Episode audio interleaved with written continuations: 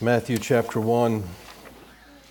Let me just say a word of thanks and a hearty amen to all that have taken part this afternoon. It's been a blessing, as I'm sure it has to you as well.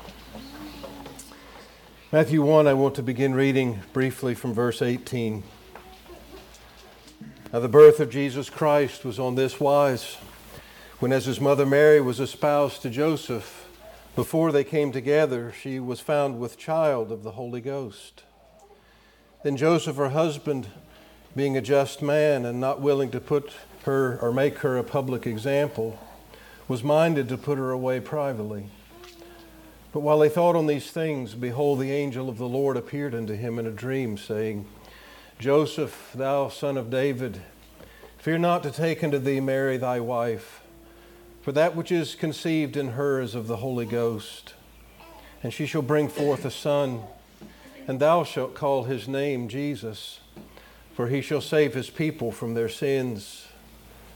Now all this was done that it might be fulfilled which was spoken of the Lord by the prophet, saying, Behold, a virgin shall be with child, and shall bring forth a son, and they shall call his name Emmanuel which being interpreted is God with us. Then Joseph, being raised from sleep, did as the angel of the Lord had bidden him, and he took unto him his wife, and he knew her not till she had brought forth her firstborn son, and he called his name Jesus. Matthew's narratives of the Nativity are not quite as familiar as those by Luke the historian. But yet we read here of, well, can we say a key part of all that transpired? I mentioned this morning thoughts and meditations on the people, the individuals that were involved in all the events surrounding the birth and the ministry of Jesus. They were ordinary people.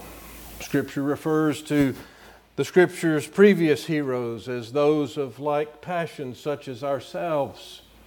We saw something this morning in Zacharias of a believer, a godly man in a, a wicked age, and yet a man who had his own struggles and his faith needed to be built up and helped as he wrestled with unbelief. Well, what of Joseph? Mary's espoused husband, the one in the providence of God given to lead the home and the family wherein the second Adam would be brought into this world.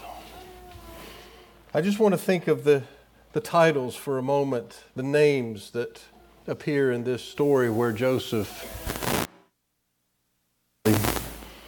As the angel appears to Joseph, Joseph is wrestling with what to do. If you're familiar with the story, we read something of that as Mary has had the announcement by Gabriel to her of the child she will bear. She's journeyed from Nazareth to be with Elizabeth in Judea. She's there for three months. She returns. She's with child. What is Joseph to think? His fiancee, although more than a fiancee, a betrothal was legally binding. She's away three months. She comes home pregnant. He's pondering what to do. He doesn't wish to make a public example of her, but he's, he's minded to divorce her privately. The angel appears to Joseph. Joseph's fears obviously are put aside. He must marvel, he must feel the weight of the privilege and the task that is before him. But as I said, I just want to look for a moment at the names that Matthew uses, that the Spirit of the Lord uses for us in this portion with regard to this messenger to Joseph. He's addressed Joseph, verse 20, Thou son of David. Now, Matthew's account focuses primarily on the lineage through Joseph. Legally, it is through Jesus receives the lineage inherited, the son of David. But this is Joseph, the carpenter in Galilee.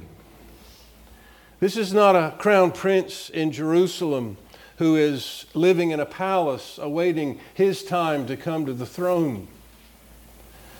This is Joseph living when there is no throne save opposing Gentiles that rule over Israel. There is no prospect.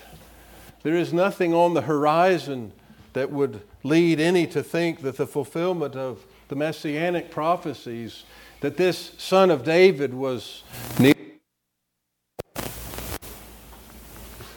It was not out of cruelty that the angel uses this title of Joseph.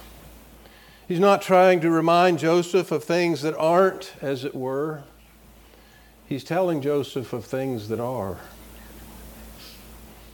God isn't limited to earthly means. He is not limited or bound by earthly expectations. He's bound only by His own word, by His own promises. And as unexpected, as unlikely, as tucked away and hidden, as it were, as the birth of Jesus may have been, it was in fulfillment of God's promise that Joseph or Jesus would be a, a son of David that he'd be born in Bethlehem of Judea. We see the remarkable providence that Luke does record of that taxing, that enrolling that was decreed from Rome that would bring this Galilean to the city of David for Jesus to be born. But you would think when this son of David came to the city of David that, well, the family would be there, homes would be opened, there would be this enlarged expectation. But no, it's Joseph, thou son of David, journeying to Jerusalem or through Jerusalem to Bethlehem, and no place for them to stay. No welcoming palace, no welcoming cottage. He's born in the stable.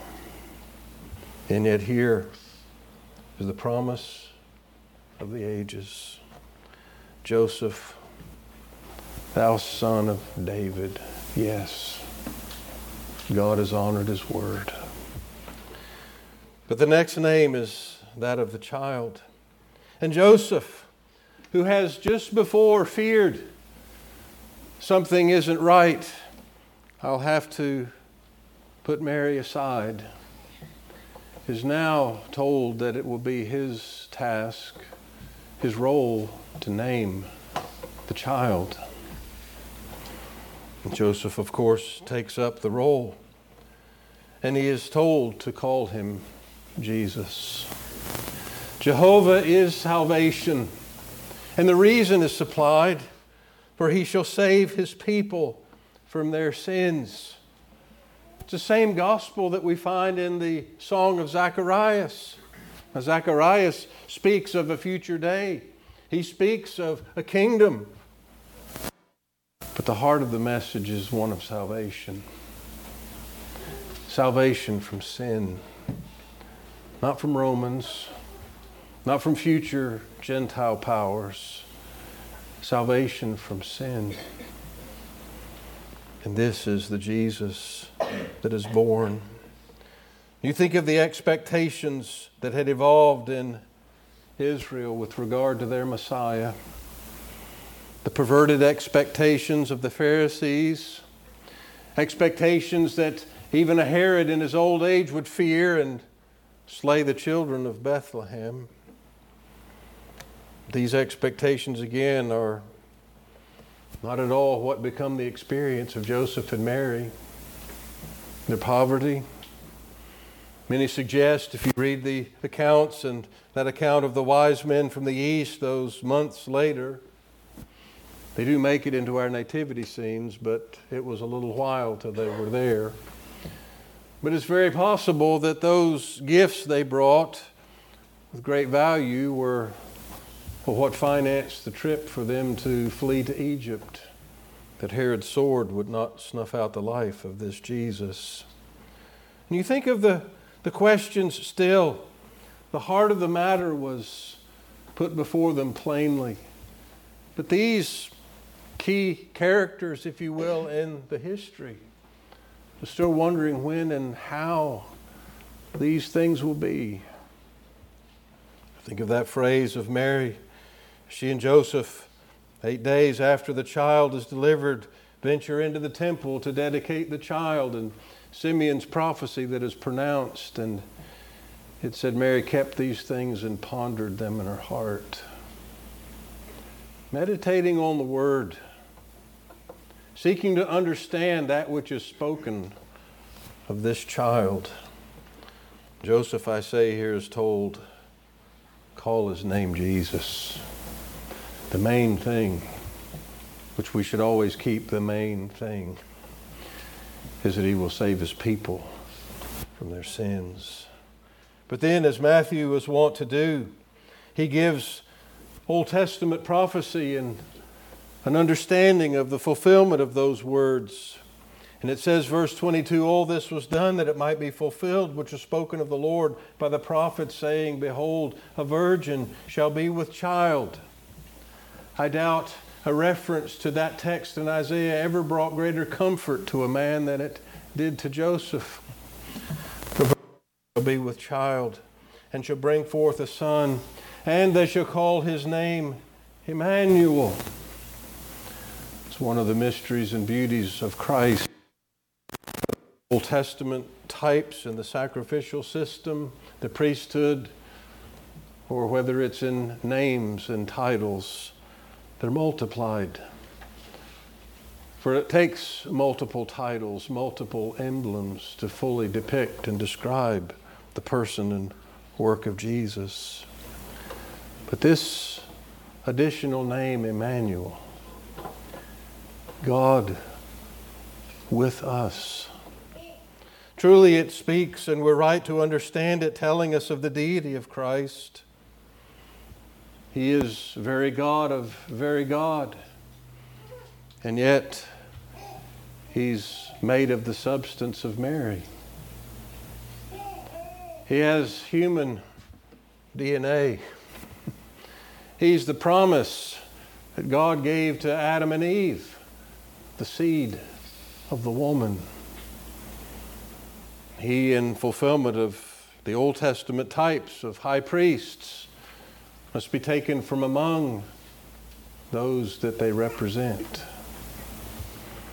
And so the deity and the humanity of Jesus on display. I know you've heard me repeat the phrase often, but I, well, taking scriptures as a guide, don't hesitate to be repetitive. Let us also always be careful it's common to speak around Christmas time of God becoming man. I don't stop and rebuke people for such phrases, but I say let's be more careful. God didn't change into a man. Eternal God cannot change. He's infinite, eternal, and unchangeable in all of his perfections. But he took into union with himself our nature. This Emmanuel is God and man. And this title speaks of the person and the work of the Lord Jesus. And as he came in humiliation in his first advent, was with us, was in all points tempted like as we are, yet without apart from sin. He can be now touched with the feeling of our infirmities as there's a man in glory at the right hand of the Father. A man, our forerunner, our surety that has entered there where none could go apart from him. But this one who came in humiliation is God with us in that advent will bring us to God's presence in glory. God with us forever because he fulfilled his promise. He sent another man when Adam failed. This Adam did not and could not fail, for he is Emmanuel. I pray the Lord will give us thoughts of our Emmanuel in this Christmas season. I ask our brother to come lead us in a closing hymn.